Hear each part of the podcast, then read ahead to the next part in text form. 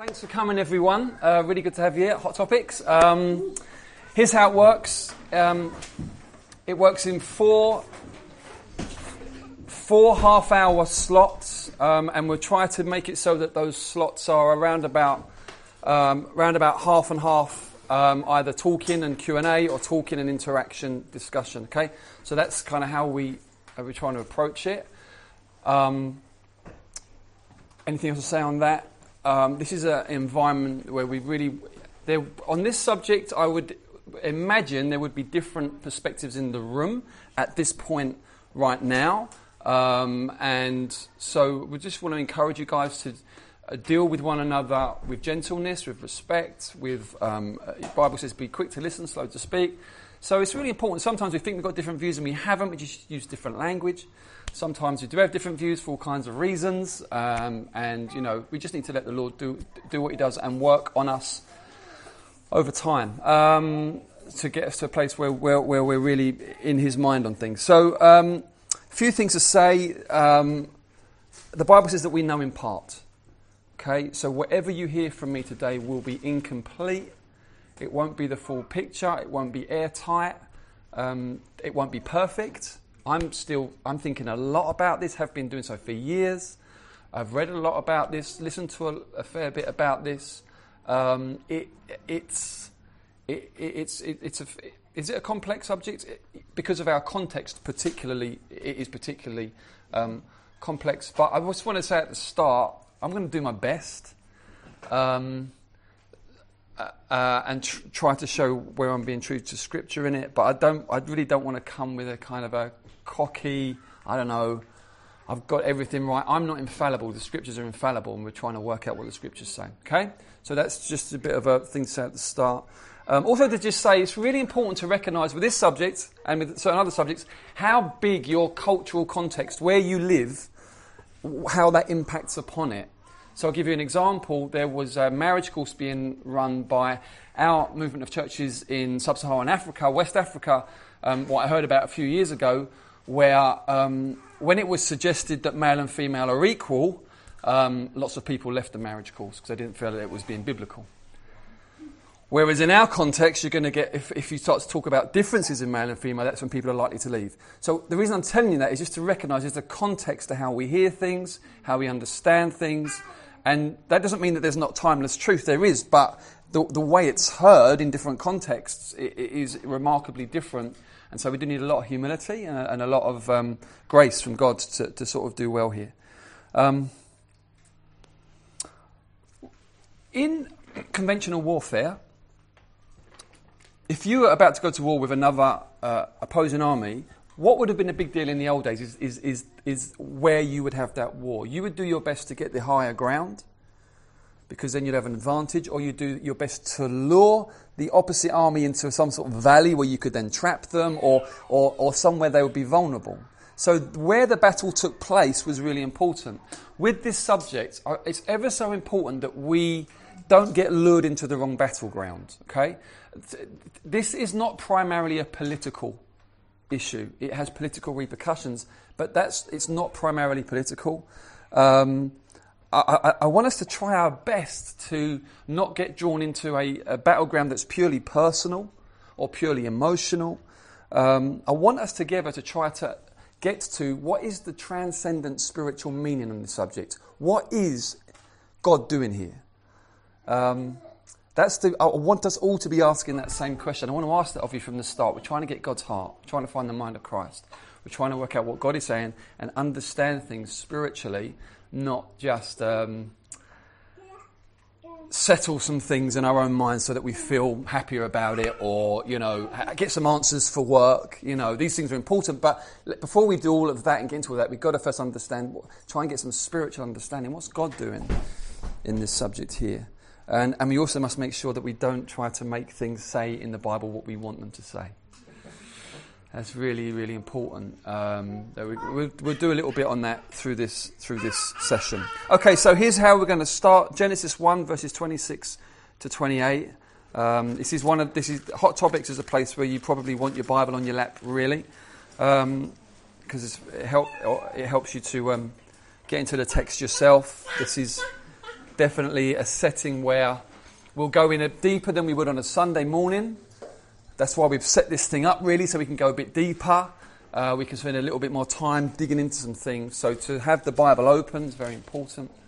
Um, and we'll probably make it hopefully a, a bit more of a rewarding time. So, Genesis chapter 1, verses 26 to 28. Then God said, in the context of creation, Let us make man in our image, after our likeness, and let them have dominion over the fish of the sea, and over the birds of the heavens, and over the livestock, and over all the earth, and over every creeping thing that creeps on the earth. So God created man in his own image. In the image of God, he created him, male and female, he created them. And God blessed them, and God said to them, Be fruitful and multiply, and fill the earth and subdue it, and have dominion over the fish of the sea, and over the birds of the heavens, and over every living thing that moves on the earth. So, Father, we commit this time to you. We pray for protection over our minds and over our hearts. We pray that this would be uh, an experience in your presence. Keep us from having a quarrelsome, combative approach. I pray we would be united in heart as we want to find out what your heart is on this. I pray for protection from confusion, uh, strange ideas, things that would take us down dead ends. I pray that we'd get the most fruit from this time uh, into the future. In Jesus' name. Amen. Amen. So here's what we see with um, this text here. Is, is, these are some really important principles for session one uh, that I want us to, to notice. Um,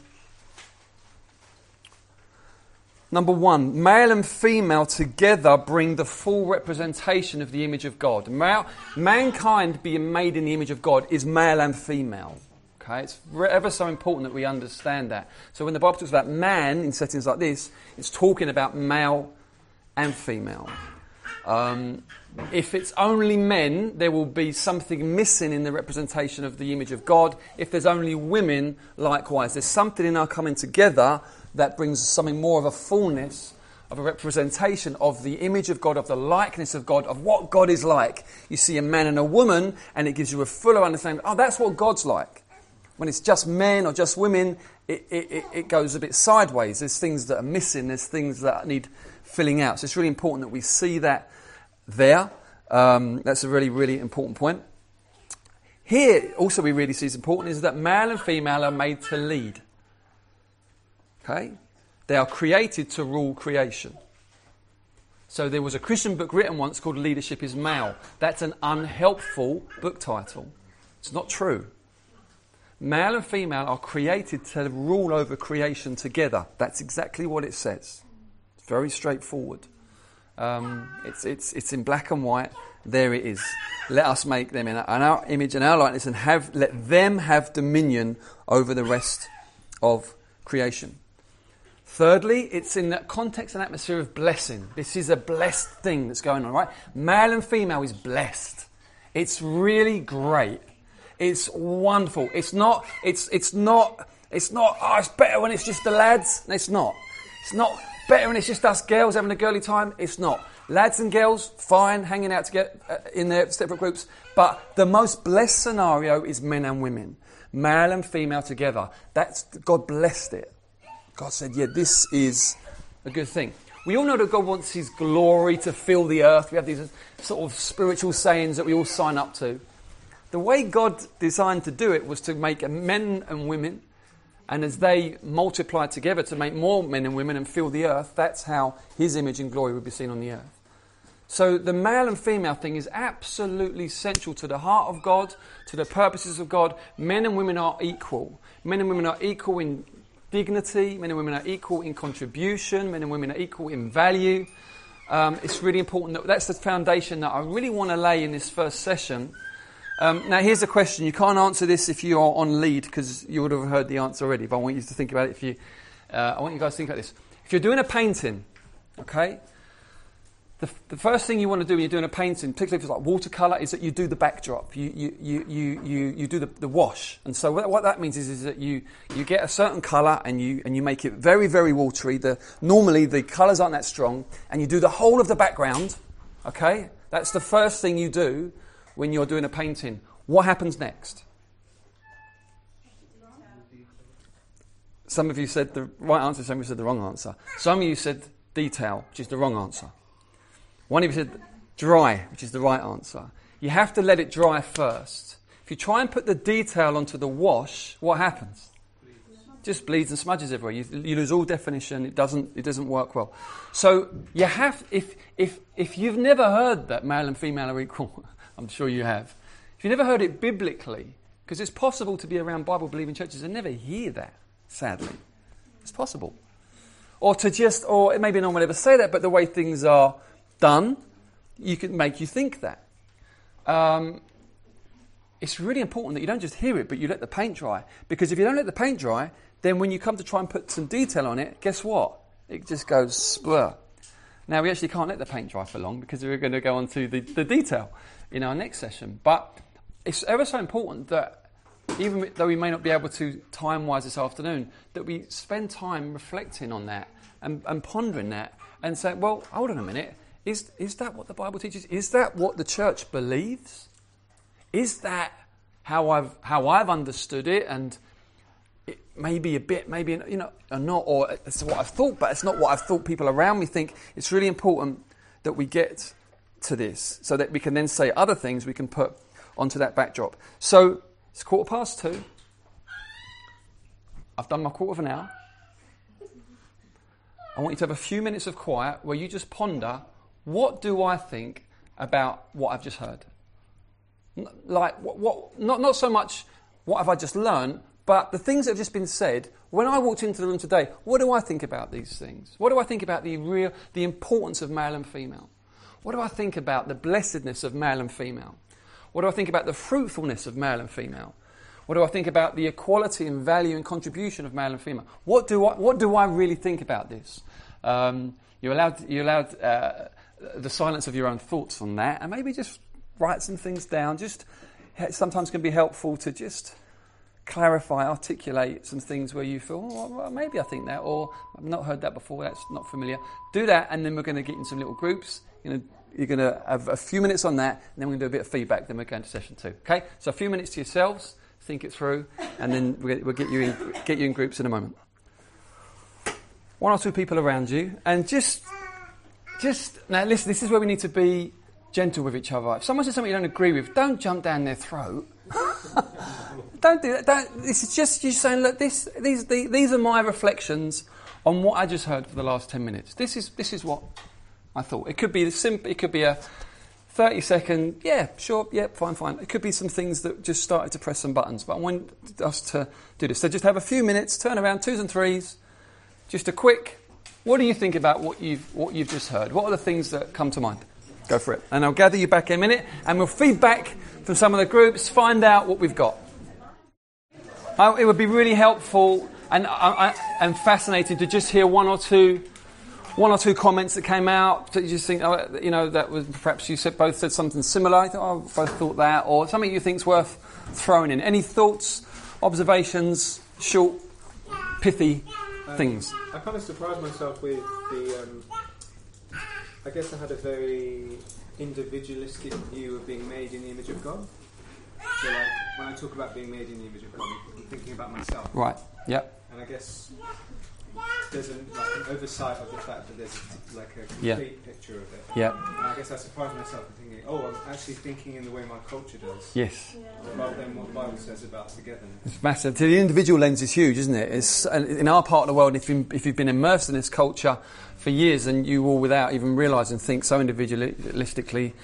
Particularly when you read the Bible, you know, what's God saying to me, and that sort of stuff, and it can affect so much. Really good, yeah.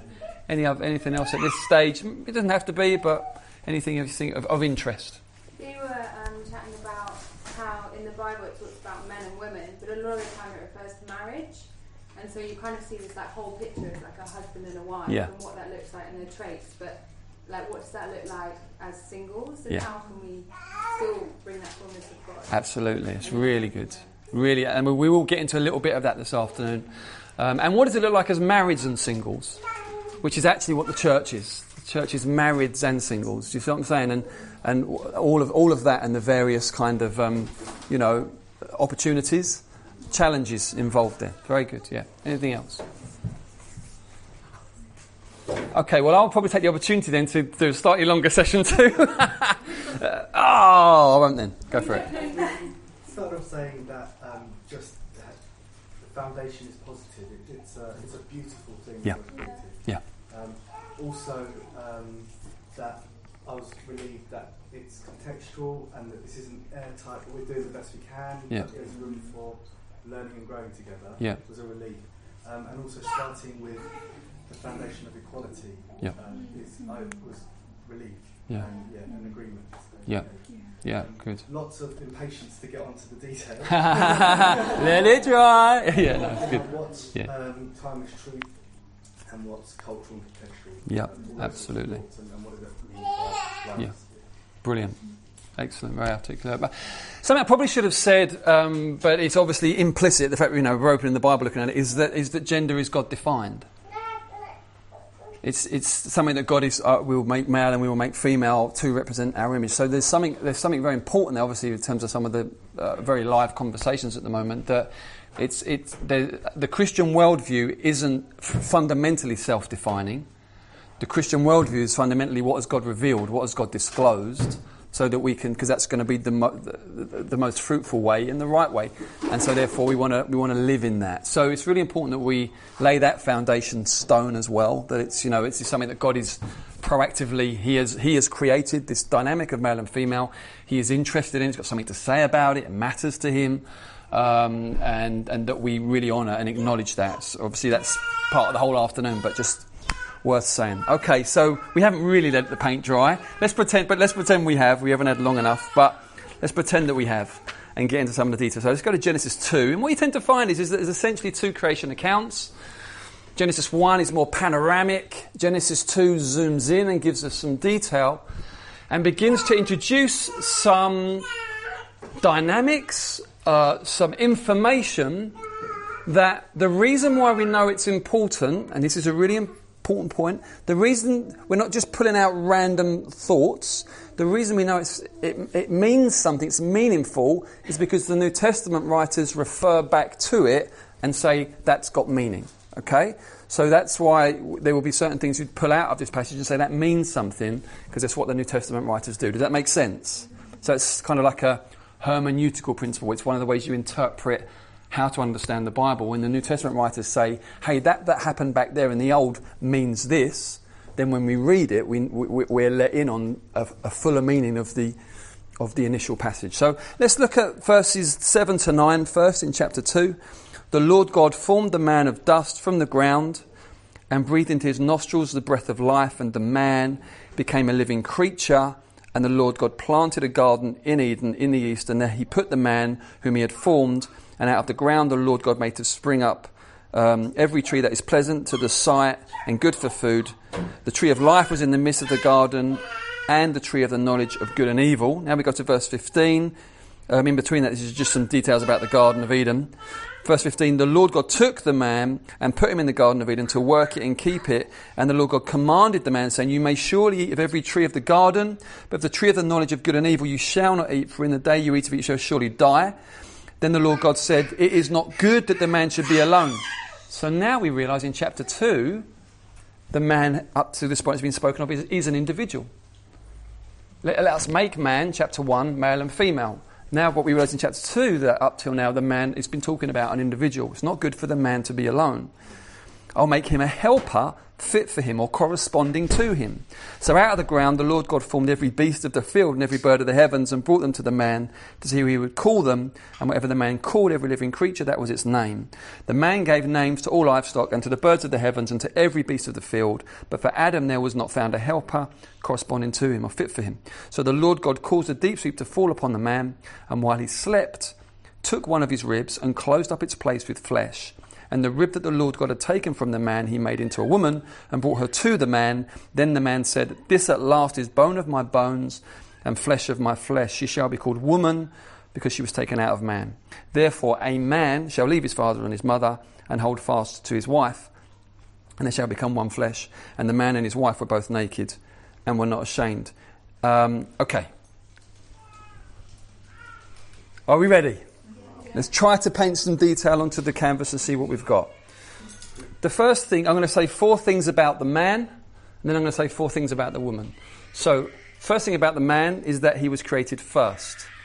Now, if the New Testament didn't really refer to it as meaning anything, then it could just be incidental. It doesn't necessarily mean it's got meaning, but the New Testament puts a lot of weight onto it, actually puts quite a heavy weight onto it, which makes us realize we've got to stop and think about this. There is a firstness in order of creation, and it means something. Now, what, what does it seem to mean? I'm going to, at this stage, just try and throw out some headlines um, we'll do Q and A at the end of this session. Okay, so just go through out some headlines. It seems that there is, in this context here, both a primary authority and a responsibility, accountability, blame. um, he he gets the primary blame when it goes wrong.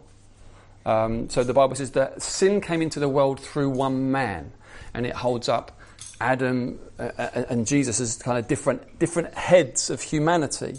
Um, although, interestingly, when we look at the dynamic in Genesis 3, which is the next session, you'll see that the, the dynamic, they, they were both involved in different ways. But he gets the primary blame, it would seem, um, from the New Testament is, is, teaching that. Even in Genesis 3, when God comes looking for them, he, he caught, he's looking for the man first. There's a sense of a primary, not exclusive, it's really important, but primary accountability.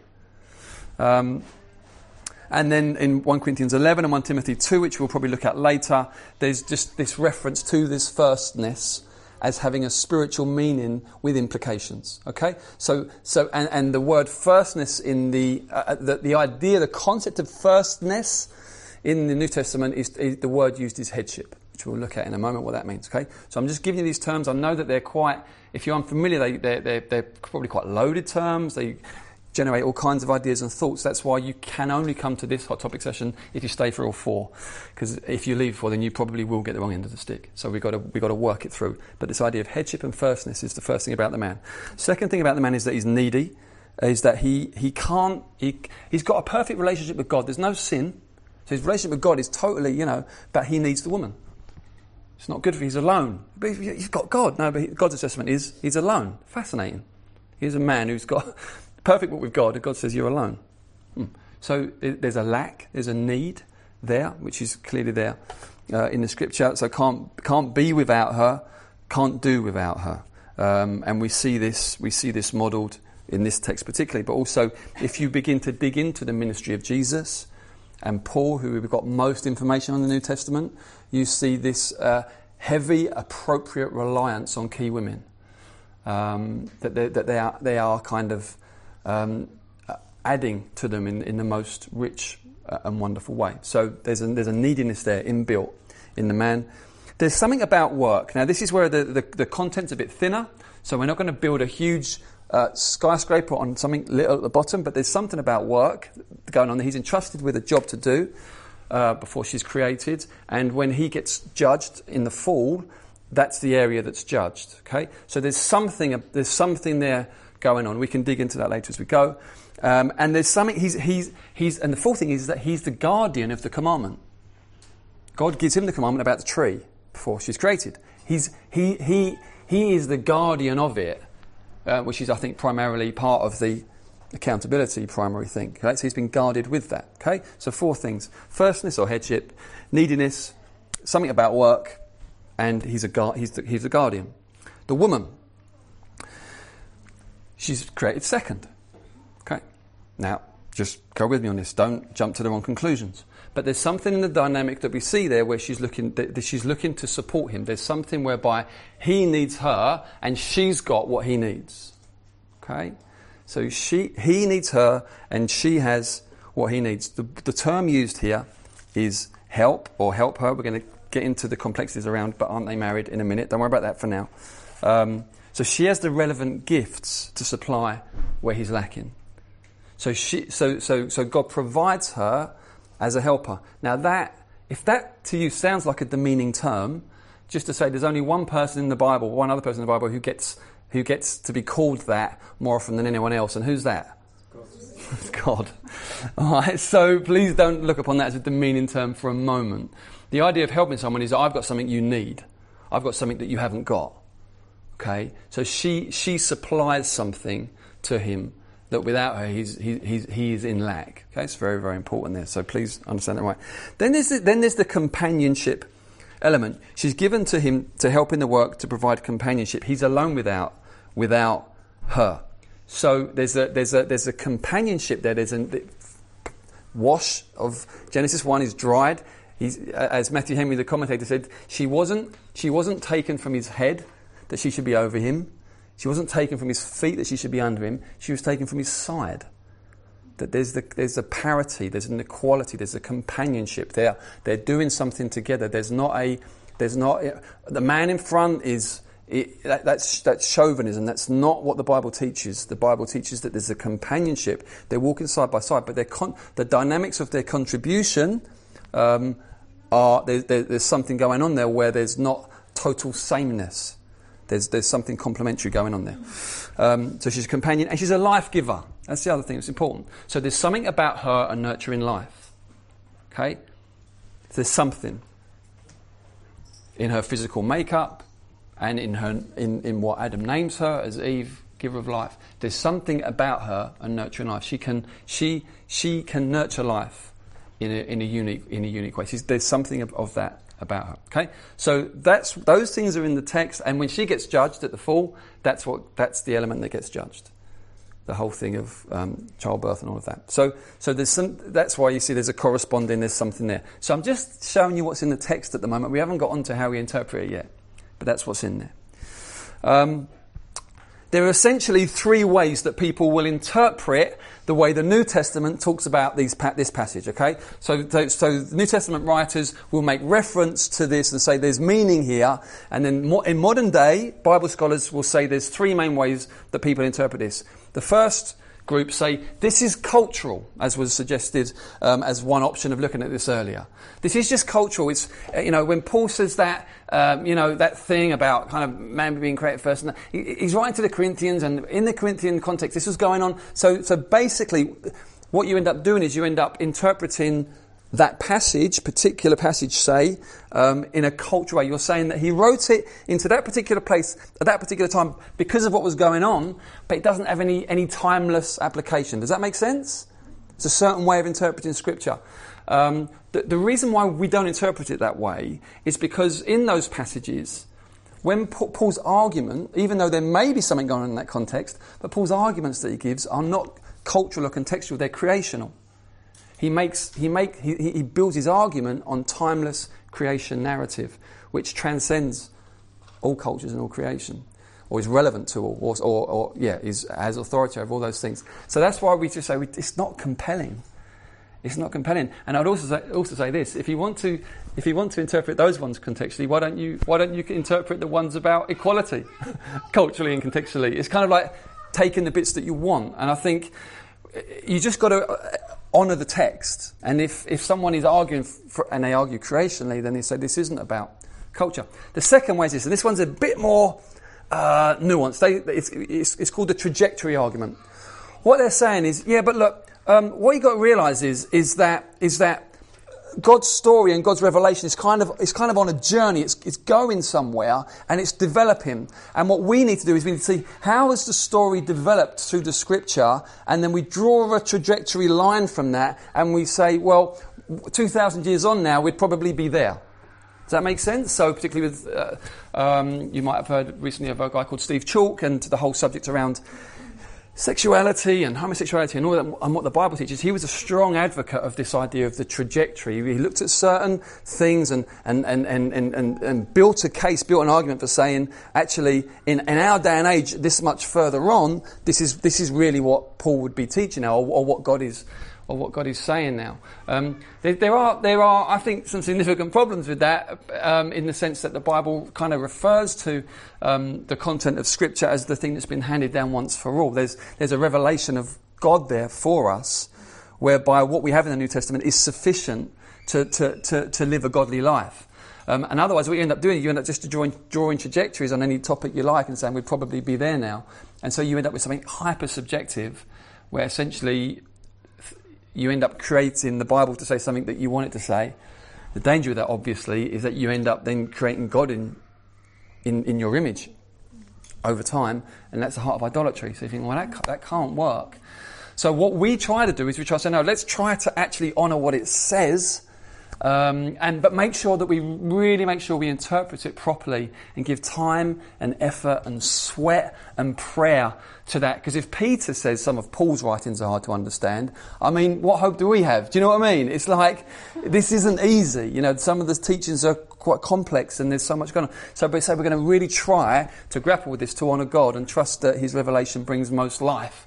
But I, I think that third approach of this is something handed down once for all is the most satisfying in the sense that it's, it's consistent and it holds together and it, I think it honours God the most. Now, so there's this principle, this principle of firstness or headship. Let's talk about this for a moment.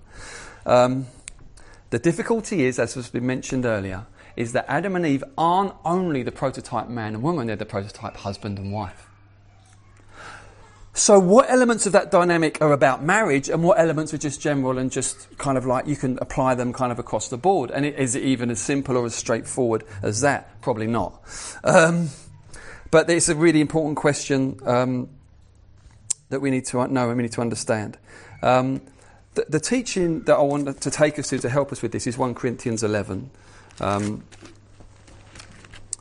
now, we're going to do a little bit of a um,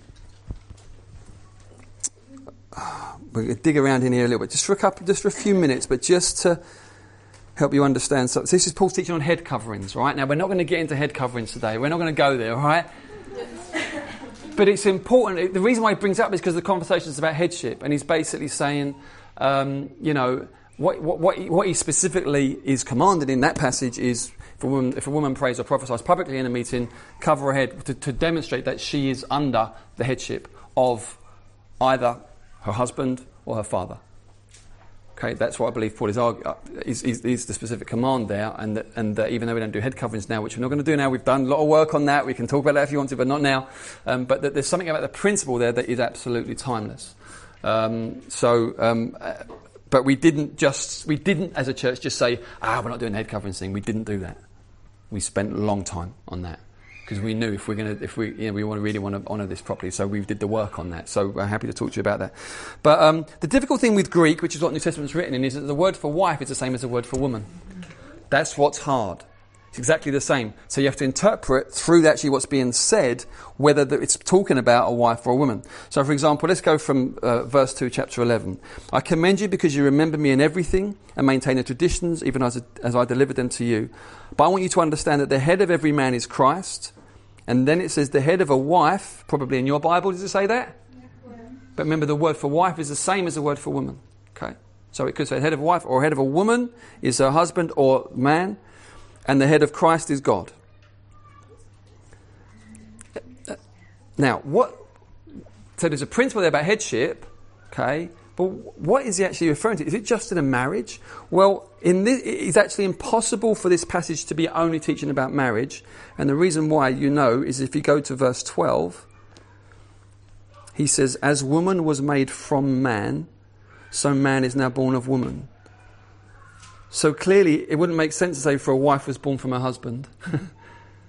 so in this passage, the argument that he's making is making an argument about order of men and women, and he goes back to creation about it. So in this passage, it's impossible that Paul is only talking about wives and husbands. He says a more general principle of headship, which is about men and women, but we're going to try and work that out as we go through. Okay, so I promise I'm going to try by 4 p.m. for us to get somewhere where you feel, oh, okay, that's a bit clear now. But I'm, again, we're just saying, look, there's a principle there in, in Genesis. Paul refers back to it the way he talks about and unpacks the language there, it can't just mean husband and wife. There's something broader going on with this dynamic of headship. What does it mean? What, what's, what, what, is it, what does it look like? And so in those days, definitely a woman would either be under the headship of her husband or under the headship of her father. Now, the way we do life in society is so much more complex than that, um, that it raises all kinds of interesting application questions that we have to just scratch our head and pray and say, God, help us work that out. But we're not doing that right now. We're just trying to grapple with the actual principle of the thing. Um, the way that you see the New Testament also trying to help widows, um, that would have been a woman with no kind of no no support around her and, and, and no man in her life to provide for her, which is how it worked in society in those days. Is you see the church stepping in and, and looking to take care of those, I think demonstrating something of something that there is some kind of application around headship and, and eldership, leadership of the church. There's something of that going on there. Although you, I don't think, I may be wrong, but I don't think you find um, that, that that term headship is specifically used in terms of eldership. But I think there's some dynamics there that are that are similar. Okay, so the teaching is wider than the husband is the head of the wife, but it's narrower. It's not every man is the head of every woman. That is not the teaching of the Bible. Okay? Um, there's a principle of headship which flows from the man to the woman, specifically expressed in certain key relationships. So, husband and wife is an example, and I think it's appropriate to say. Um, I think. I think also, you know, um, a woman and her father. I think there's questions around how that works. What there's all kinds of questions, and I haven't got the answers for them, but there's something there that we just need to work out what does honouring something of, of that look like. And I think also the appropriate to talk about um, um, eldership to some degree in that way, providing some kind of um, headship, um, particularly I would say for, the, for, for, for unmarried women. Um, and you always have to be very, very, I'm always very careful, uh, much more uh, careful in, in, in, in, if I'm ever um, pastoring a woman who's married. Um, not that, of course, I'd never one-to-one deep stuff anyway with, with, with any woman, but I'm much more careful because I never want to undermine the headship that her husband has towards her. So it's so important that, that, that you get that right. So what is headship is obviously the ten thousand dollar question, isn't it? It's like, well, I don't know if I'm going to sign up to this. What, what actually, what actually is it? What is this thing? It sounds awful. Um, I get it. I totally get it. I know what it sounds like. I can hear myself. I'm thinking, oh boy, how comes they're still in the room? Um, the idea with headship is that it's there, there, there's something there that's it's, it's a protection from evil. Is part of the idea. It's a, it's a service that protects from evil. Okay, it's a sacrificial service that protects from evil and releases those at the receiving end of it to their full potential. That's the point of it. Okay? So there's a, there's a, there's a sacrificial s- service given in order to protect from evil and in order to um, see those that are at the receiving end of it released into all that they are called to be. Is there's, there's, there's nothing to do with exploitation, nothing to do with abuse, nothing to do with control, nothing to do with domination, nothing to do with superiority, nothing to do with ability. It's nothing to do with any of those things. Okay, those things are they, they, are totally irrelevant or inappropriate when it comes to headship.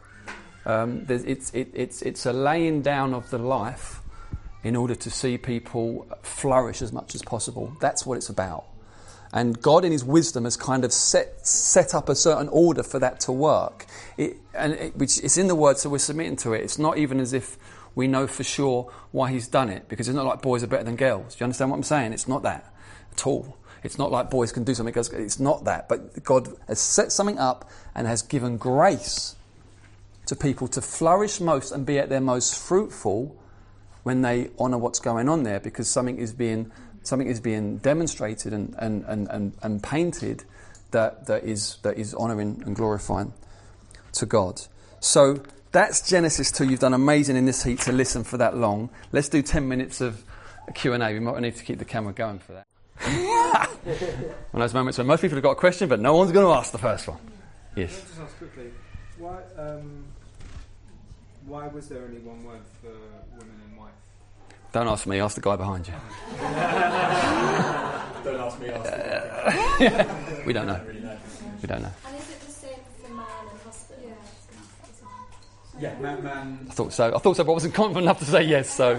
Yes, I think it is in that. So, like, like how it is with women and wife? Yeah. What's the question about? Um, so is it the same? Is the word for husband and man in that passage the same as it, the same word for? Yeah, not the same word as it is for woman and wife, but do you know what I mean? That the same word for woman is wife. Is it? Is it the same vice versa? Was the language written because of the culture? It's like the language was influenced by the It, culture. language always is. So it pro- those words were probably used because the culture meant so. But in that text, yes, the same word for husband, man, wife, woman. I have a question. Um, you mentioned about how headship releases those to their full potential. Yeah. Does it work? Does it work also for men in the sense Yes. by being the, the head, they are released to be their full potential from that? Absolutely, absolutely. And uh, one, well, we can get into it maybe later at some point, but where there's such a confusion and a malaise about this for so many reasons in our culture, it's, it's one of the reasons why men are utterly clueless. Um, because they don't know what they're supposed to do or supposed to be, and they're hearing so many different things, and, and there's all, obviously all kinds of other stuff, just like, you know, sin and brokenness. But, but yeah, it, God's order always creates the most joy and the most fruit always. And if it is, if it if it doesn't, it's being done wrongly. Okay, so if it's if if you, you're around something, you think, God, did I teach you all that stuff? But it's this this this air is not right. It's not being applied rightly. It's be it's it. You can say the right thing and do the wrong thing. Um, so it's as much about what you model and, and how you live embodies the teaching, and and, and but absolutely, yeah, it really it really does. We'll say some interesting things when we get onto the final session. Uh, we're going to look at the fall in session three and si- session four. What is renewed in Christ? What does headship look like? Because there's some nuances there. But yeah,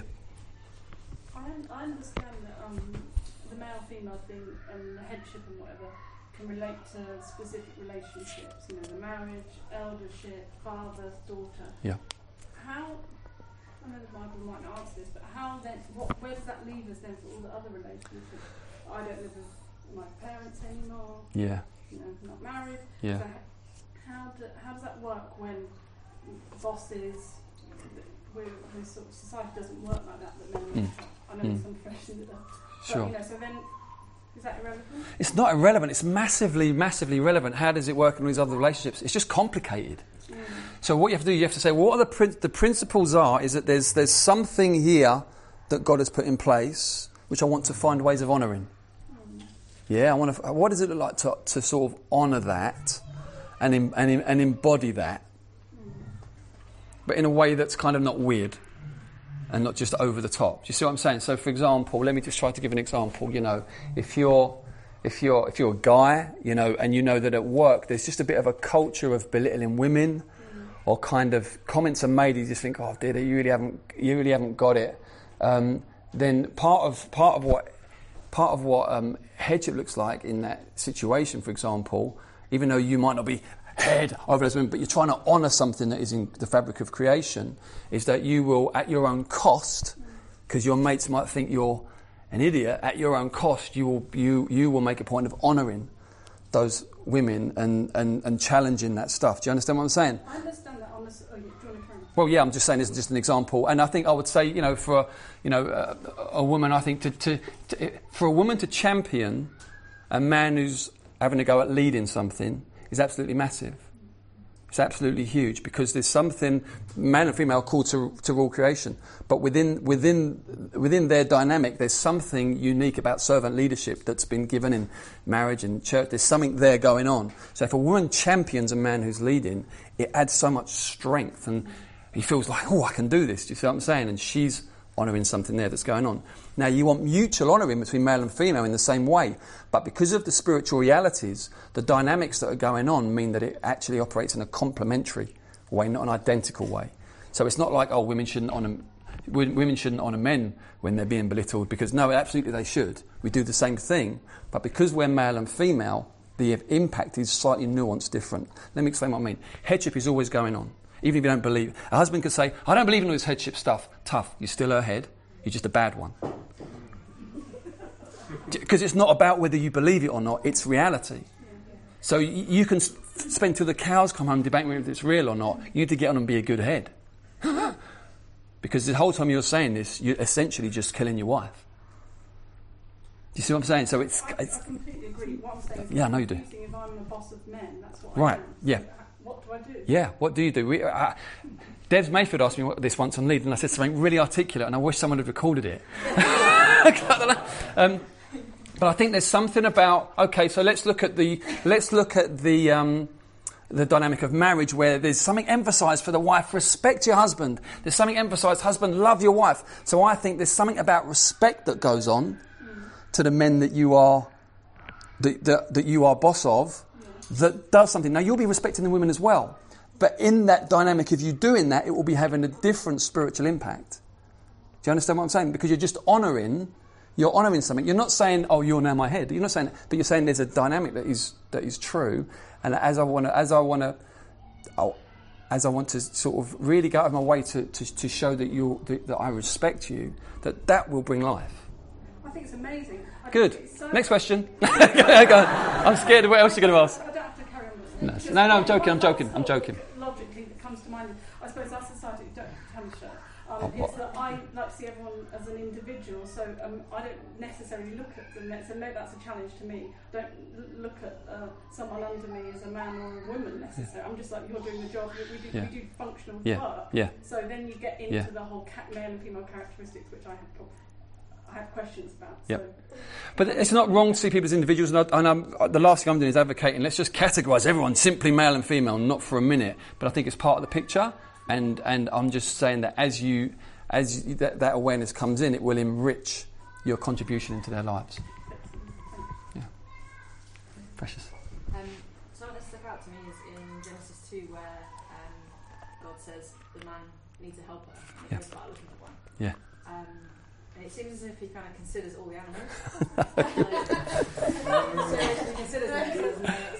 I know.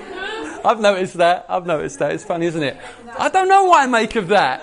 I think I just sort of, I think I sort of, um, I chuckle about it like you probably. I don't know really. I think the, po- the point is being made. Here's the point that's, I think the big point that's being made, the process is a bit head scratchy. I get it. I'm with you. But you say, what's the point that's being made? The point that's being made, I think, is that the only thing that will do is bone of his bone, flesh of his flesh. And when there's a journey before getting there, it make, perhaps it gives it a greater impact when it's then announced. And I think this is really important because men are not from Mars and women are not from Venus. Bone of my bone, flesh of my flesh. There's something where they go, yeah, I see you in me.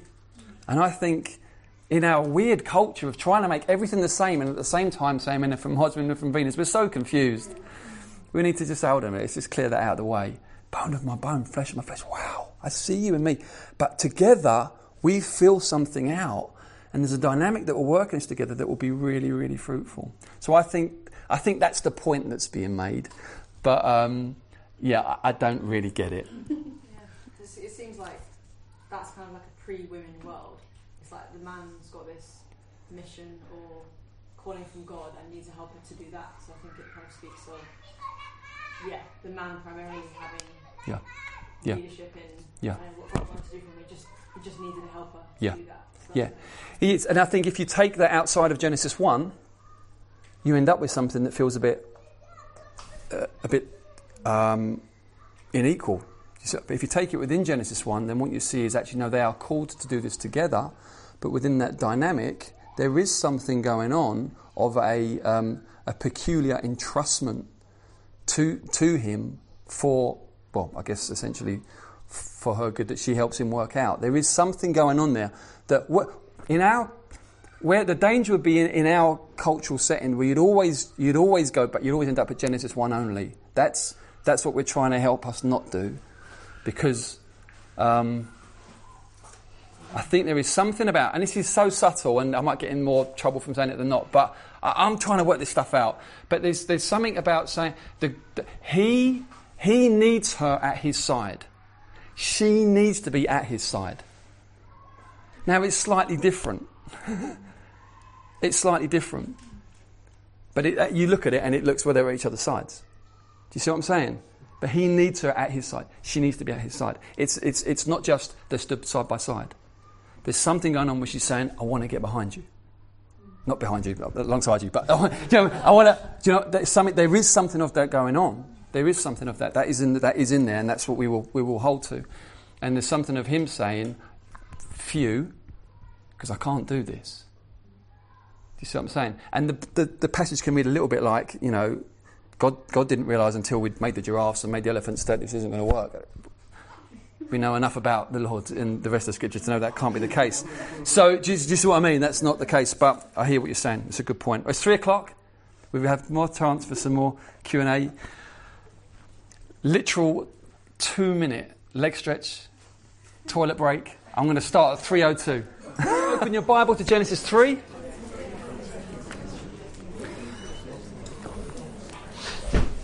Let's just have a look. Let's just understand uh, what happens here.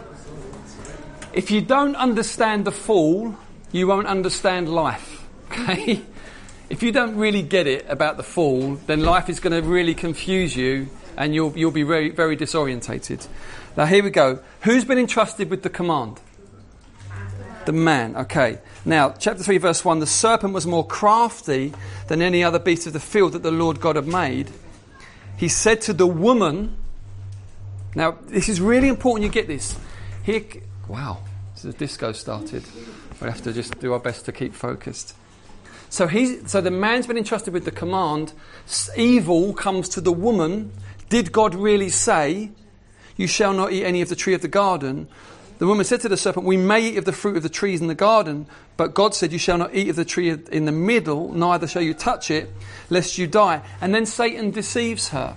Okay? Now, what we're told is, is that then it says, verse 6 when the woman saw, saw the tree was good for food, delight to the eyes, desire to make you wise, she took of its fruit and ate. Here, listen, and she gave some to her husband who was with her. Who was with her.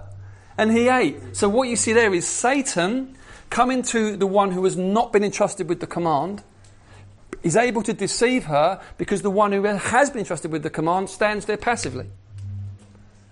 The one who'd been entrusted, as soon as Satan had started his stuff, she just said, Oi, shut it. This is what the command is. Whereas she was left totally vulnerable by his lack of good headship. So it's an example there of how he could have protected her from evil and served her to be released to her potential. Instead, his passivity, his unwillingness to deal with evil and, and kind of step up to what God had called him to led to the absolute breakdown, which is why God holds him, holds him to account primarily. Okay, so you see the you see the dynamic at work in the very text there. He follows her into what he knows is wrong in a way that in a way that is slightly different from her in the sense that God looked him in the eye and told him this is how it works.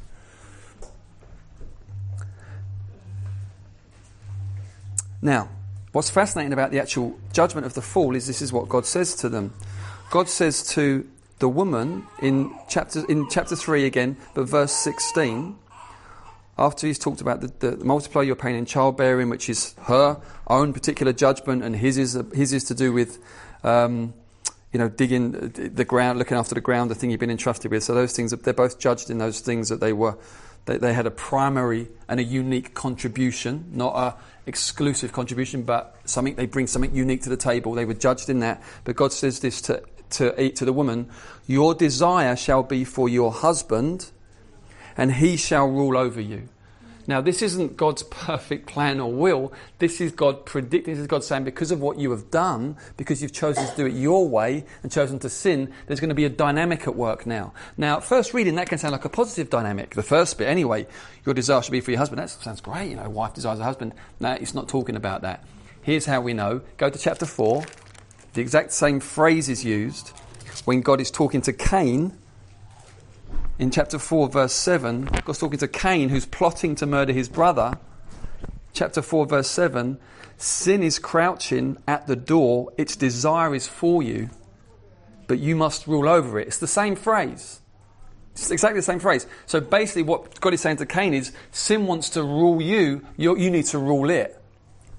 What he's saying, what, what God says to Eve is, you, what's going to kick off in this dynamic is now you're going to want to rule your husband. You're going to want to, you're, or you're going to want to, you're going to, you're going to want to rule the man, and he's, he is going to rule you. And neither of those is God's perfect will. Okay, so you've got usurping and dominating, and you see it all the world around. Usurping and dominating. It's the fall. It's not head, good headship. That's not how it should. It's just sin, brokenness, fallenness. This is so important that we understand this. Because what some people do is, is, is, that, is that they say that um, the whole thing of different male and female roles is as a result of the fall. It's not. You see it in Genesis 2, before the fall. Genesis 3 messes it up. Genesis 3 warps it. Genesis 3 makes it something else. And some people have said, that's headship. Blokes are in charge. Oh, please. Never say such careless careless things.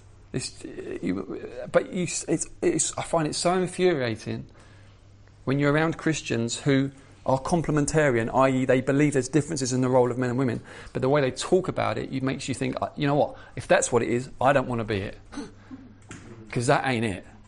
That is that's just ugly. That's just horrible. That there's nothing that's going to bring any life there. That's but in the fall we see it's warped, it's twisted, and there's basically power plays.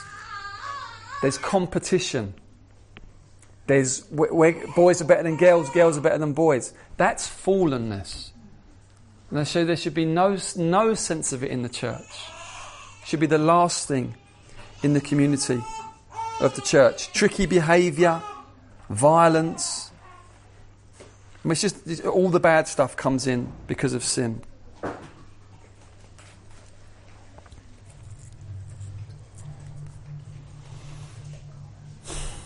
I want us to, to take a few minutes in groups to talk about where do we, where do you primarily see this stuff playing out, and then we're going to just there's wisdom in the room. Where do you see it primarily playing out? Where, where is this? Because you'll see it in both directions and in all kinds of layers. And we'll just try and draw it together and paint a bit of a picture of what our broken world looks like to just help us to earth it in day to day experience. Okay? So, a few minutes, just maybe one of you on your phone or with a little pad, just where do we see it play out? Where do we see these things happening? A few minutes, I'll call us back probably in about, um, in about five minutes' time and we'll just draw it together. Okay?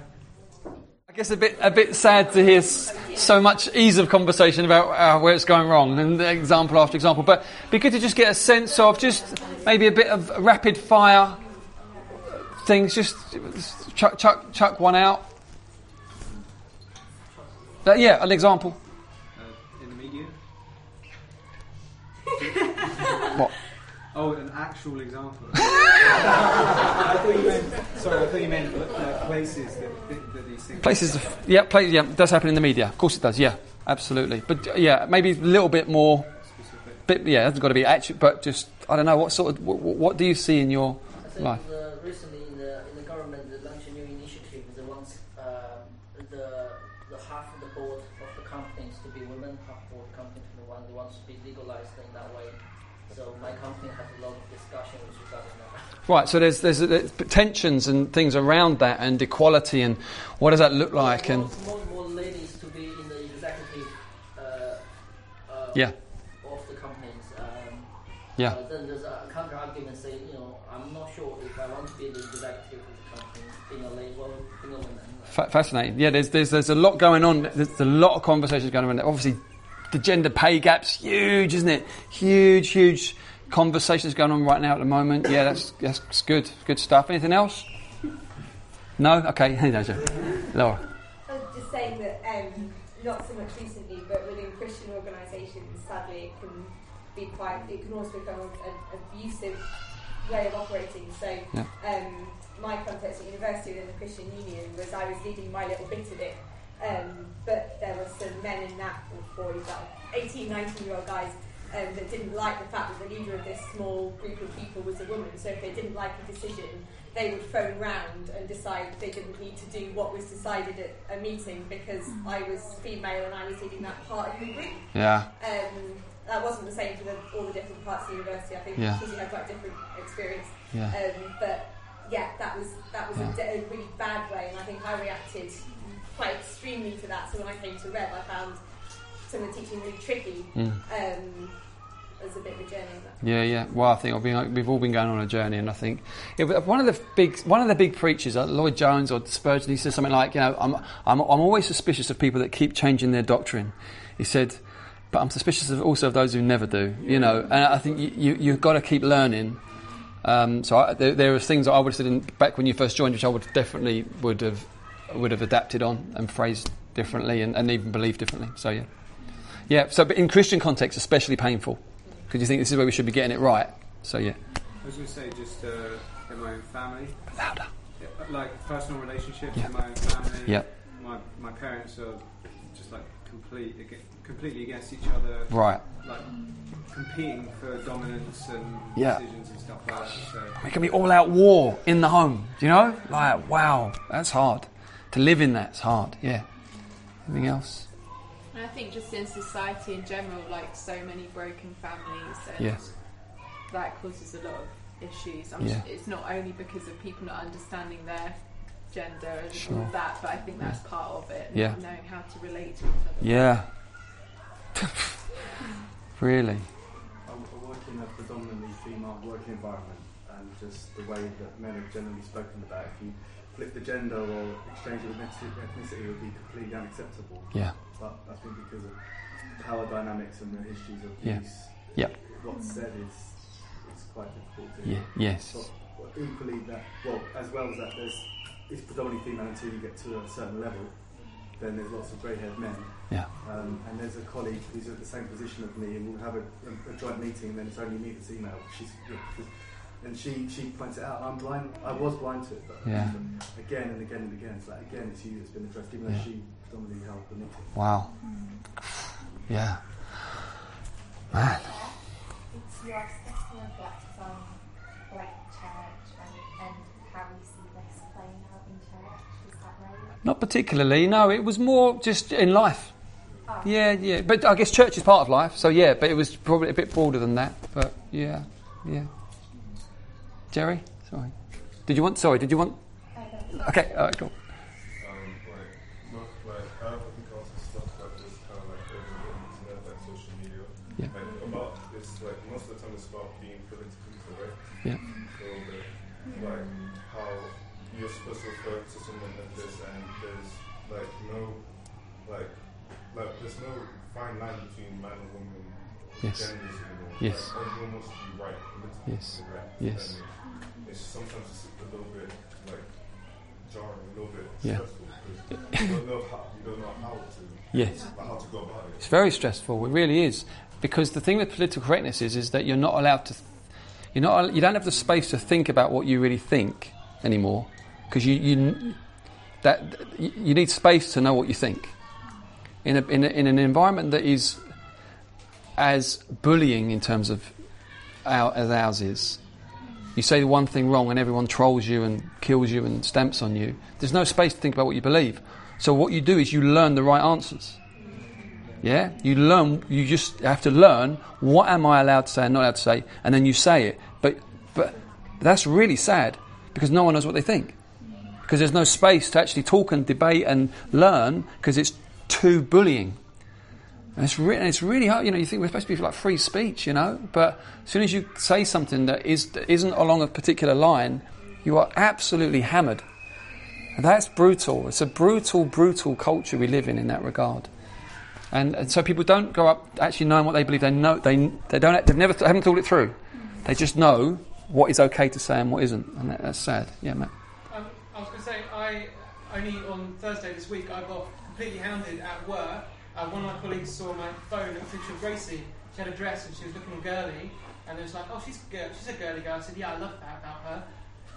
Like that became the topic of the, of the afternoon. Yeah. Apparently, I was I was bad because I wanted my girl to express just an element of femininity, Mm. and, and it just turned into this big conversation. Yeah. And suddenly, like, well, what? So what? if She wore, she wore you know, trousers because she was wanted to be a boy and be that. And it turned into this big thing. And my, the guy next to me's um, like, was one year anniversary of his boyfriend. Uh, my Oh, mate. behind me, she's a lesbian in a relationship as well. My, my colleague's best friend Yeah. um, is, is getting married to another girl, so they're all like they're ready and hungry. But I didn't know just one simple Yeah. like Yeah. so innocently like Yeah. I just love the fact that she's girly Yeah. turned into like oh suddenly the Yeah. I mean Yeah. quite, quite tension now. Mm. A lot of relation Mm. like the last Oh, year mate. kind of really taken a back seat from just one comment. It's mad, but Yeah. that's the political correctness. It's, it's, and it's violent. That's the issue. The issue is it's violent. It's not even. Can we talk about this? I don't really agree. It's violent. So you don't get to even think through, or maybe maybe maybe my attitude was wrong there. You, you don't have a chance for that. You, you either have to apologise quick because you're really scared, or you withdraw. And it's like, wow, you, we're not going to grow. so it's really that's this is good. This is good. Yeah, one more. Okay, Flo. Yeah. I just notice um, sort of the gender roles in, in families as well, particularly looking at single parent families. So just noticed as a, as a mum myself, like single dads are kind of seen as like a, such a heroic figure. Like I Mm. can't believe a man would sacrifice that much to raise a family on his own, and then on the other side, I feel like single mums are really pitied in our society and Mm. sort of just seen as just really disrespected from the single moms I know. Interesting. Um, and it's just, it's really interesting just from being a working mother as well, if I have to, you know, um, say like, I have to pick up my kid early because they're sick and I've sort of just feel like I'm met with an attitude of like, you're a bit of a slacker, whereas if Tom does it, to pick up one of our kids because they're sick, so he's, he's the hero. amazing, isn't it? Wow. Gosh, Wow, and, okay. and I, I never really thought about it until Yeah, yeah. I became a mum. Fascinating. There's so many layers to this, guys. It's really deeply, deeply complex. But anyway, should we look at what, what male and female renewed in Christ looks like? I thought it'd be arousing. Ah, is that it? Oh, maybe it's the heat. We'll blame the heat. Let's blame the heat. Okay. Oh, thanks, Susan. So, uh, Middle Eastern culture 2,000 years ago uh, is, is very, very, very, very different to ours in many, many, many ways, one of them being male and female. So um, it, that, that's important because it affects how you read the New Testament. If you read the New Testament with 21st century Western eyes on, you'll come to things in the New Testament about, I don't know, maybe male and female being different or some uh, stuff about head coverings or whatever, and the immediate response can be, this book's sexist, you know. Uh, if you're reading, these, this was a female liberation movement. I mean, the, the Christian church is the female liberation movement. Let me, let, me, let me explain what I mean by that, okay? So, in, back in these times where this um, was written, a woman's testimony wouldn't even be received in court. Like, it wasn't considered trustworthy um, enough. Very few women owned uh, anything. If you were married as a woman, and you were considered the property of your husband per se. That, that's kind of that's kind of it. Um, nothing in the other direction. This was this was the life for a woman in the in the Greco-Roman world. It really wasn't.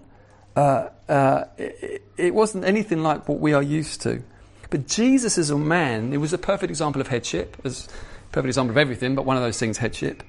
He was both. He had he had disciples and friends that were women. Great.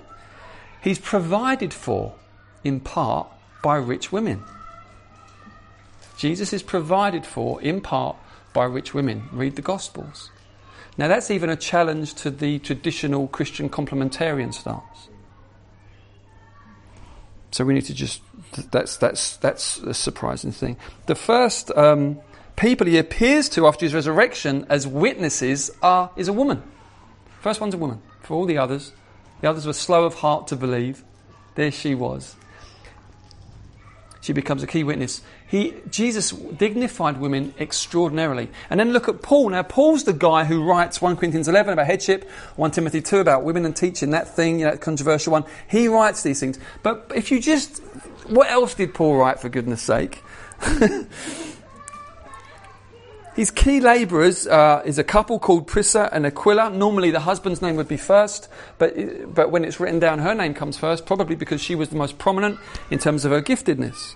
Um, Phoebe was a deacon in the church. In Romans 16, a list of all of his co workers, 20% of them um, are, are women. Lydia co hosted the, church, uh, hosted the church plant in Philippi.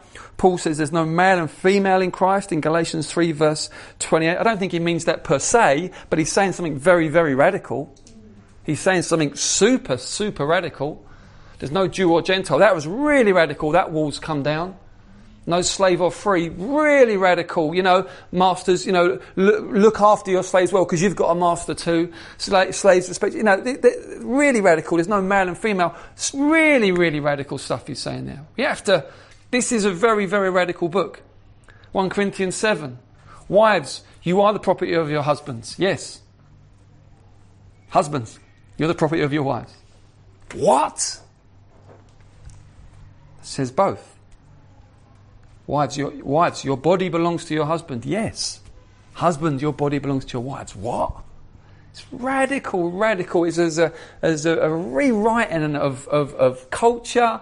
And I mean, super, super radical, which again I think undermines the trajectory argument a little bit. Some people say, well, they, they wanted to say more, but they were just scared. What they were saying was, was um, super, super controversial. So it's important that we understand that. Um, but there definitely does seem to be certain things where the, the headship thing is held onto or, or, or remains, which for me only strengthens the argument that it's relevant for today because you think they're, they're, they're, they're, they're, they're undermining so many elements of culture and rewriting so much stuff that they wouldn't have held on to this element if it wasn't if there wasn't something timeless about it. It just doesn't add up. Um, so it's important that we that we recognise um, that. Now, let me just try to help you, give you a framework to understand um, how to apply male and female in Christ. Now, it's a little bit. Just go with me on this, all right?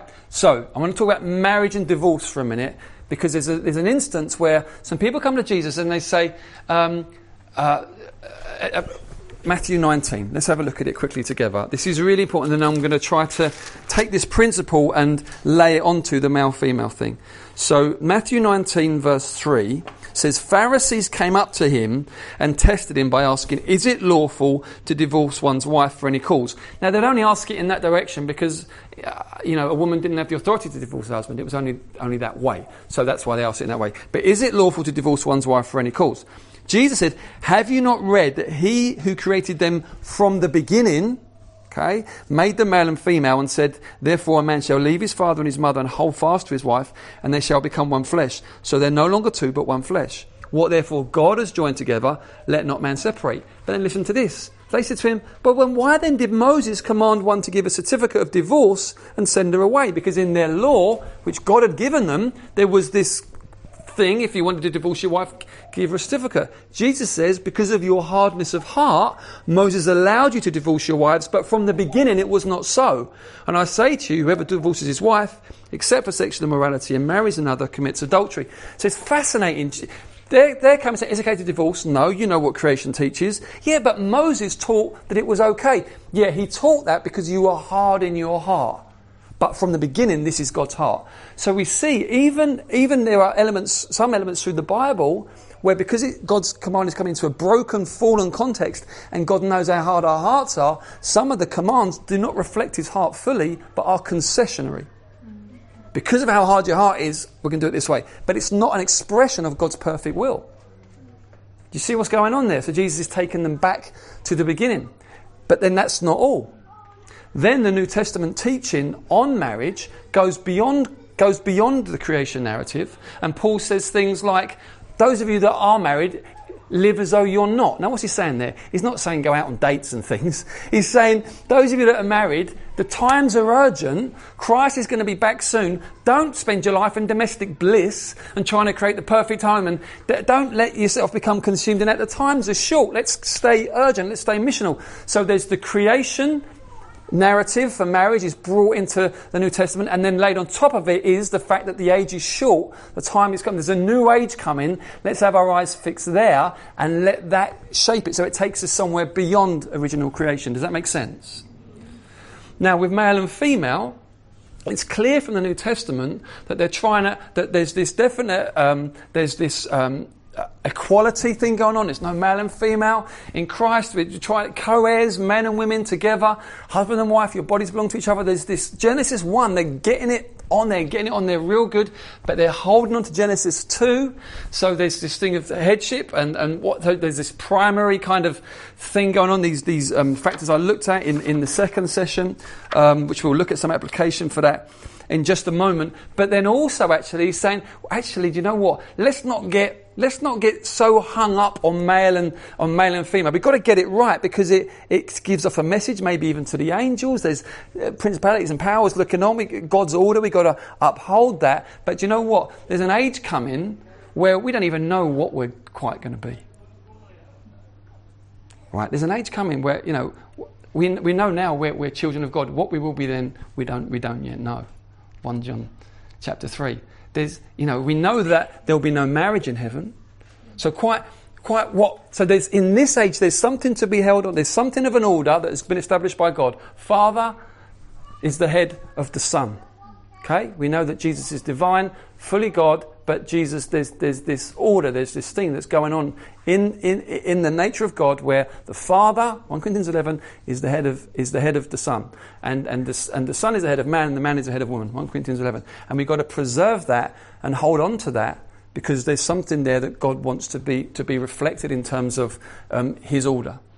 But don't get, honour it, but don't get hung up on it in that sense. Let's just max it out for fruitfulness because, but in the new age to come, hey, who knows? No idea. No idea.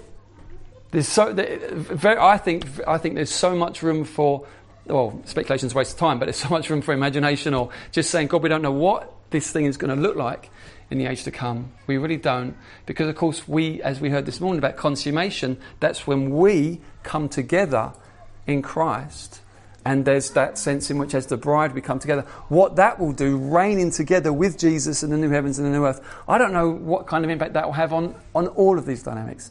And so we've got to, I think we want to go back to creation and get it right but then and, and say in Christ we there's something's been renewed there, but there's also something whereby we recognise that you know even how that works in in in this age may not be eternal. We we don't know what God's going to reveal. So let's you know let's just kind of get let's max as much fruit as we can out of how God wants it to work in this age, um, but not kind of become I don't know what the word is kind of. Um,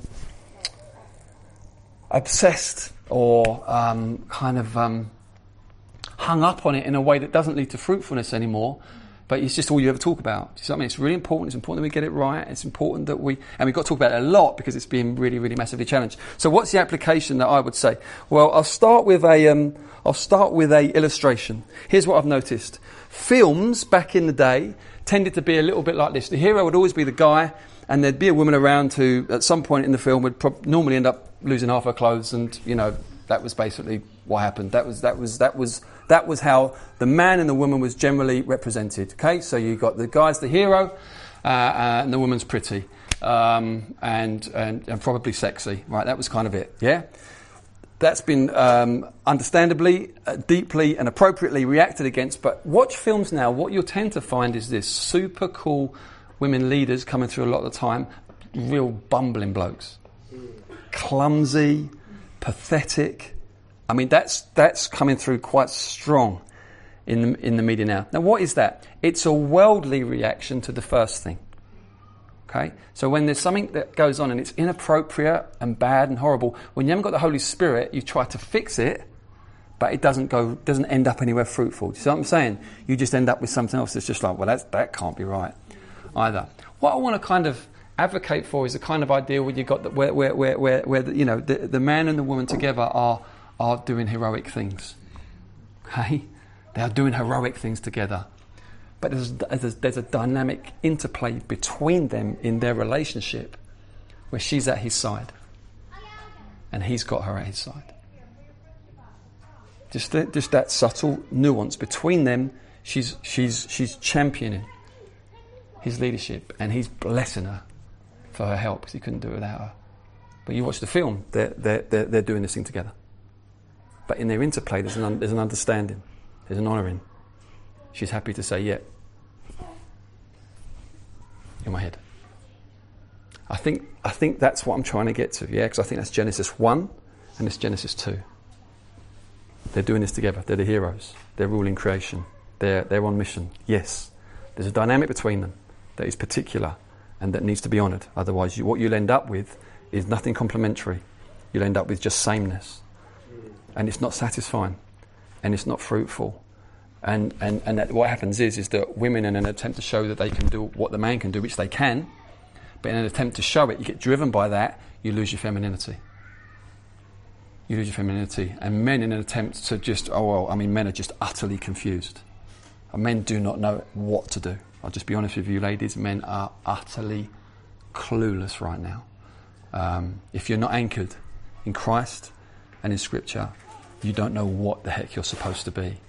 Um, and, and so we, we, we, we have the, a role to, to shine something very, very different, something timeless, something stunning, something where we're so for one another, where we're championing one another, where we're, where we're, you know, where we're speaking well of one another, where we refuse to go to war with one another because we've been redeemed from fallenness and brought into Christ. You see what I'm saying? This, that's, that, that, that flavour is a New Testament flavour. And that's what I believe God would want us to do. So, application for roles in church. People want to talk about what can women and men do, I think that this. I think that eldership is male because it's it's your it's the guardian of the doctrine. It's that it's that principle. Who's who's in this church? Who's, guard, who's, guard, who has been commissioned to guard the doctrine here? A few chosen men. Okay? Every, all other roles in church life are open to whoever's gifted to do it. Okay? That's why we believe that. That's why we do that. Okay? Because we believe there's a principle there carrying over from Genesis 2. Certain men are called to be elders, and we see it modelled in the New Testament, and it's consistent.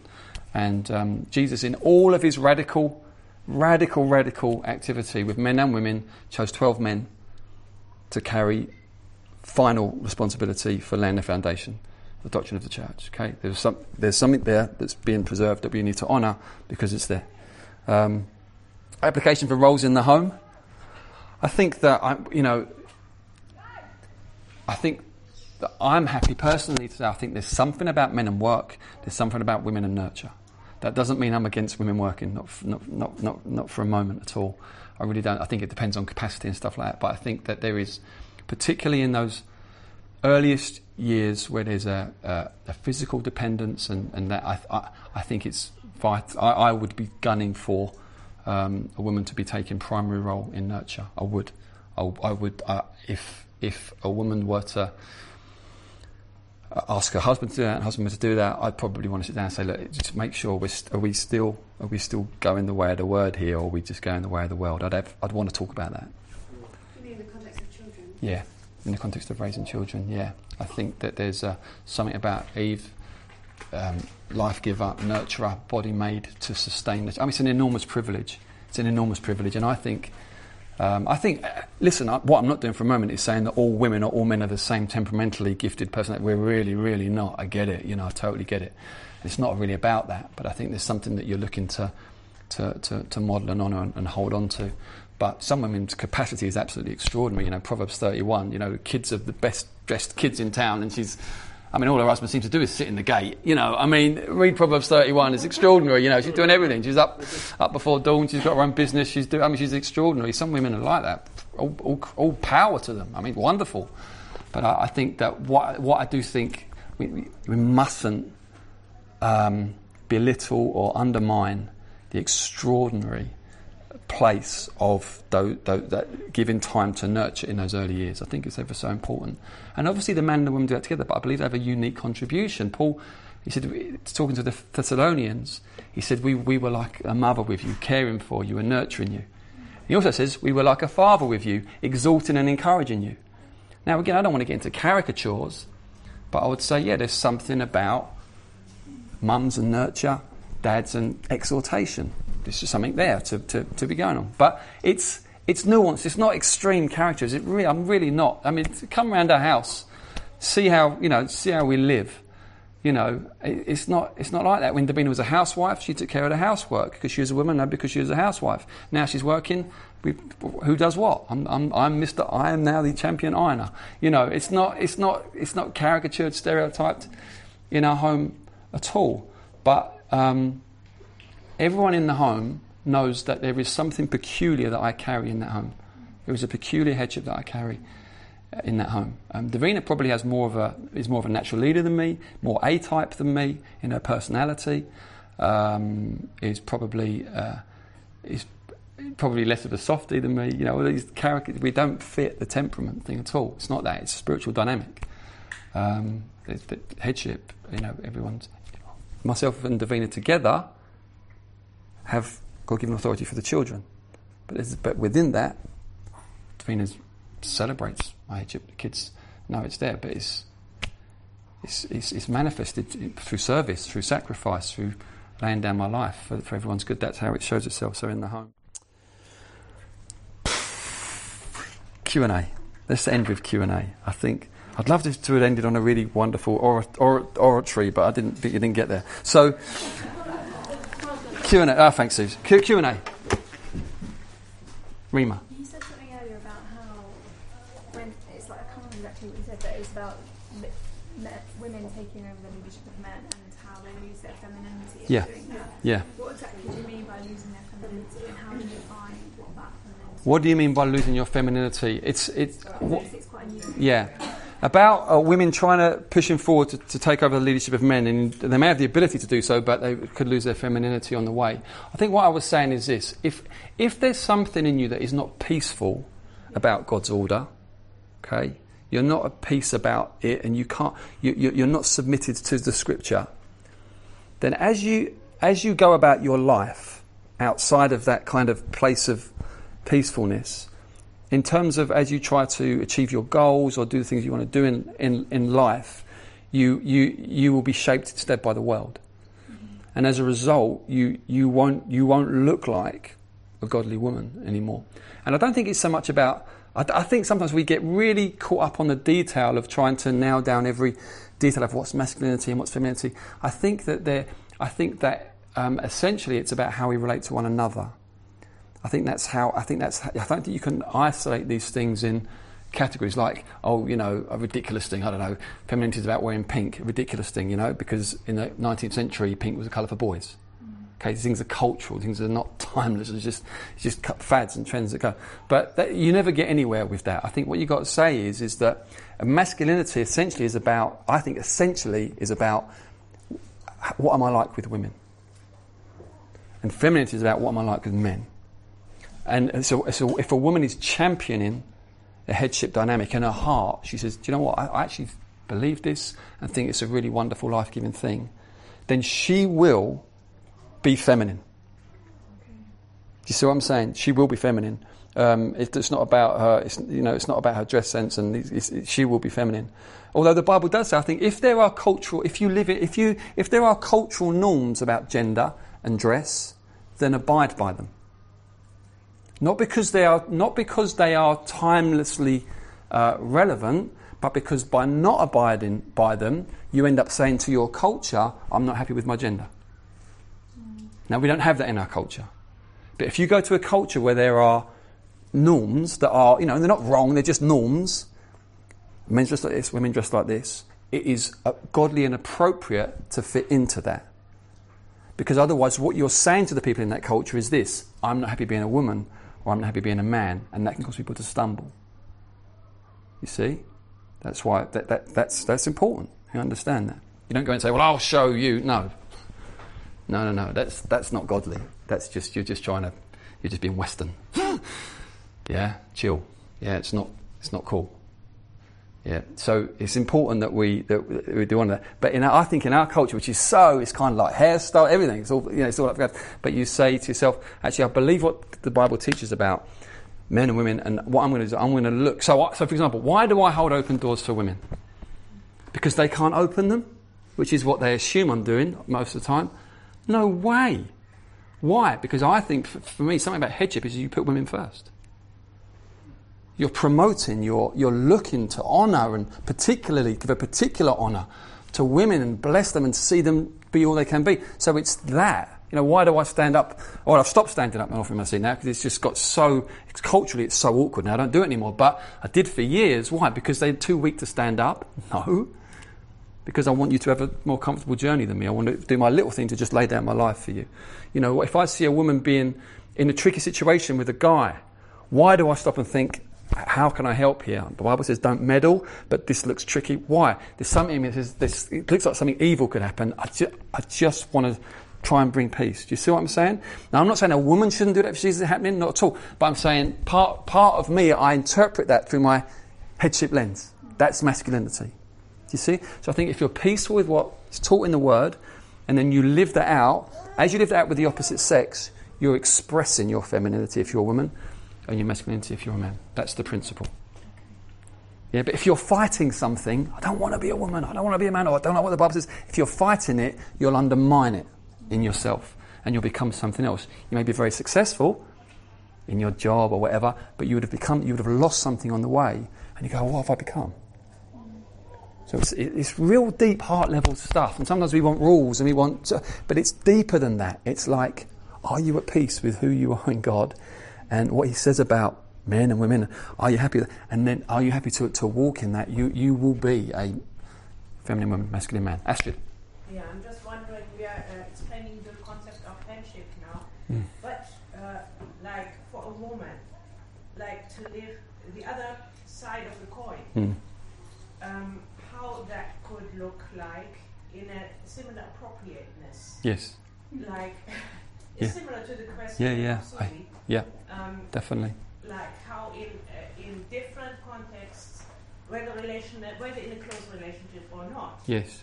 or when in a not so close relationship, how could that other side of the coin from Yes. the women's side look like? Yes, I think it's. I think. It, I think there is something about the honouring of leadership, the celeb, you know, where there is. So men and women are called to lead. Absolutely, I believe that. Genesis one, Genesis two. Within the, within that dynamic, there's something peculiar on the guy in that area. So. So if a woman celebrates and champions a man taking initiative, um, a man kind of you know um, taking responsibility, a man laying down his life, she's being very very feminine in that instance because sh- what she's doing is she's she's helping him do what God's called him to do because it's not easy to do that. It's not easy to.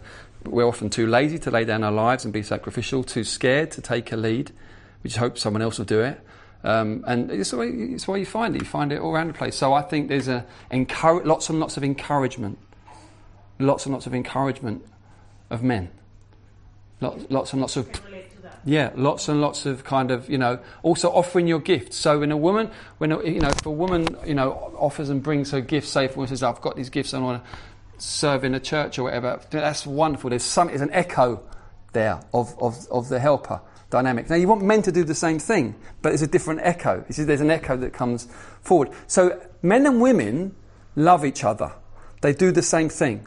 But because they're men and they're women, the spiritual dynamic that is going on there is complementary. It's, it, it's on the same level of love, but it's complementary and it's having a different impact and effect. So that I, when I when I relate to guys, well, I don't. It's, you know, when it's something's in you, you don't always. It's not always like, oh, I'm talking to a man. I'm talking to a woman. It's not. Mm. It's it's in you. You just. It's just. I believe it.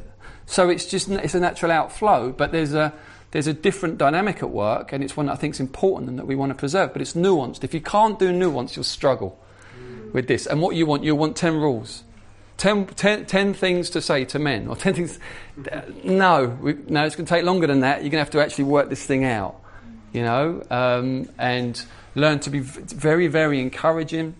Um, I think it's, I think it's probably, to be honest, I think encouragement is absolutely huge.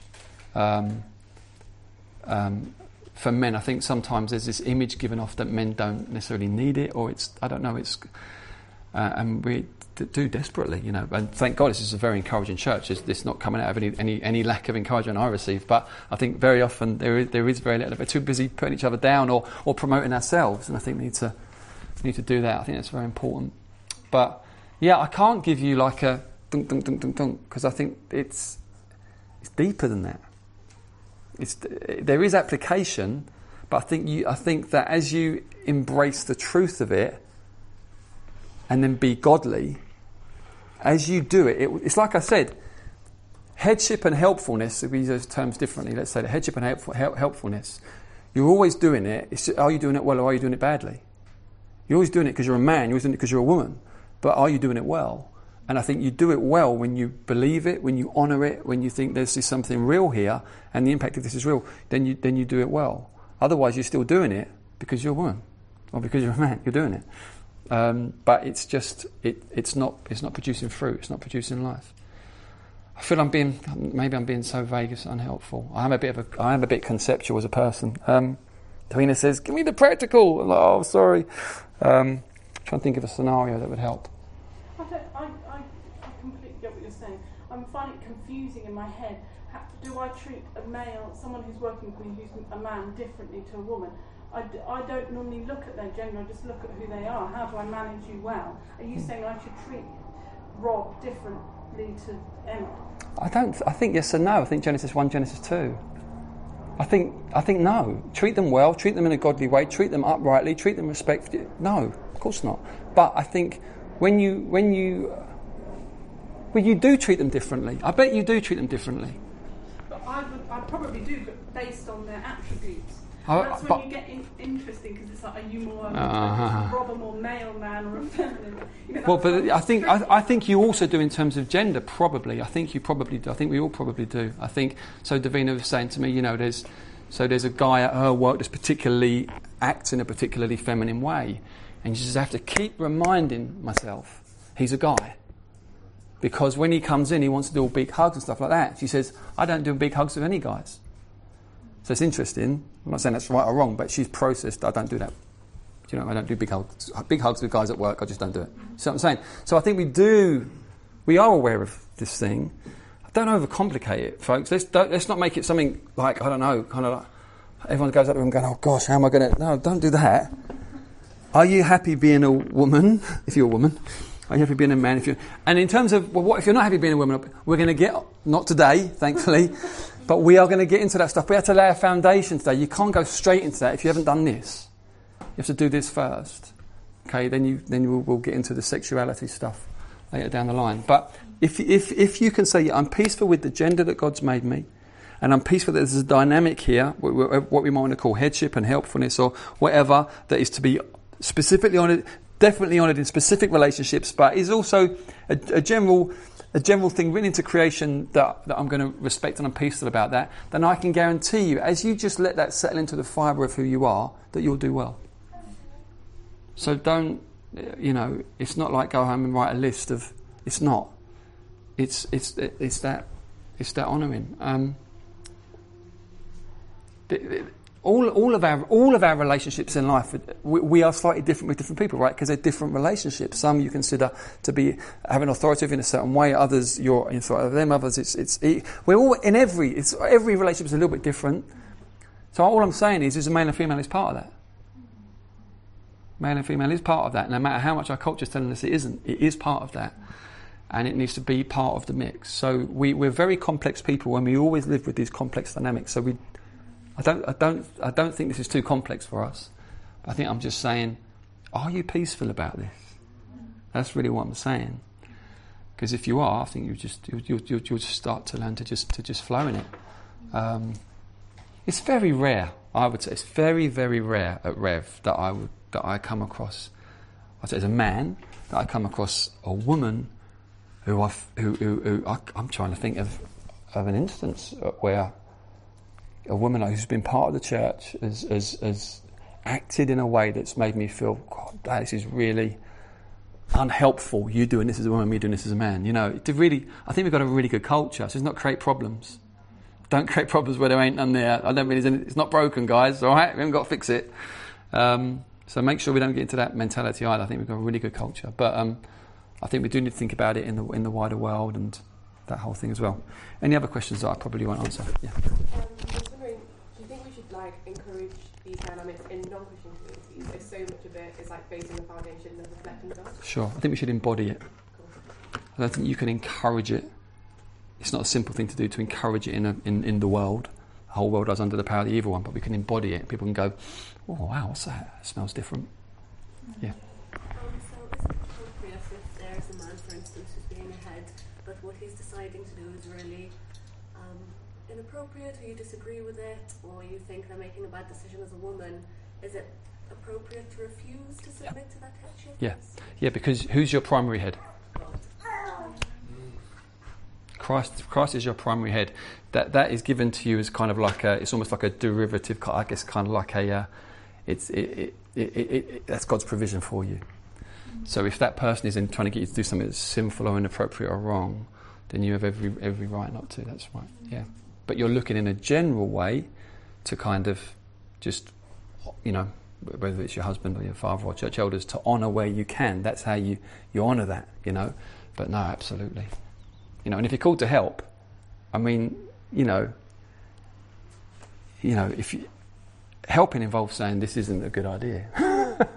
you know what I mean? If, if, you know, if I don't know, if, if you were married or in a in a situation where there's people that someone that's leading your church uh, were going down the road and you thought, God, this doesn't look like the Bible, you know, or, then you almost have a responsibility, you know, to be to to to sort of say, can we talk about this? You know, it doesn't seem right because because we're all under we're all under Christ's headship. So absolutely, yeah. Um, Last one. It feels really loaded, obviously, and there's been so much abuse and there's been so much getting it wrong. Yeah connotations without unpacking every word. It feels like are we talking about the same thing when I hear the word leadership and I hear the word headship. But I, I, felt I heard you say that headship is protection from evil, yep. sacrificial service. Yeah. But then we've gone on to talk about interchangeably with leadership. Yep, sure. Leadership. So sure. could I, as a man, be fulfilling my duty as headship Yeah. because I'm protecting from evil. Yeah. But then if that enable, if that headship enables somebody else to reach their full potential, they're in a leadership position, flourishing and flying. That's yes, that's fine. But that, I would say that that is leadership. So maybe that, so it could be what I mean, word uh, play. Yeah, what- yeah. So hierarchical leadership, or like what I say goes leadership, or the servant leadership. Do you know what I mean? Servant leadership, sacrificial, protecting from evil, and sacrificial service. But you, when you, when you, like in a marriage, in your instance, or if you have authority in a particular situation where you say, "I want to take responsibility for this situation spiritually in a primary way." But, but taking responsibility could mean then women around me reaching potential and leading, and having a more prominent hier- hierarchy. La la la. Yeah, depend, I mean, hierarchy, they're words, they're, they're loaded words. It depends what the context is. But yeah, of course, absolutely. You want to see people go on to fulfill what God has called them to do in their life. Absolutely. Yeah. 'cause No, it's good. When, when you say headship, then leadership. Yeah, yeah, yeah, like, yeah. What are we talking about? Yeah, we, yeah, because we all we all add so many things to so many words. I get it, um, but yeah, I mean, I think, yeah. How does Jesus, you know, Jesus knowing all things have been put into his hands, right? It's authority. Knowing, took off his outer garment, knelt down and washed his disciples' feet. Yeah. So true sort of godly leadership and headship. You, you, you know you know your place in God in this situation. How can I serve? That's that's the application. I know who I am in God here. Right, how can I serve? And that's what we do. And and then people get served. All right, guys, good stuff. Well done. Well done for listening. Just to say before we before we wrap up, you know there will be things that you want to dig into deeper.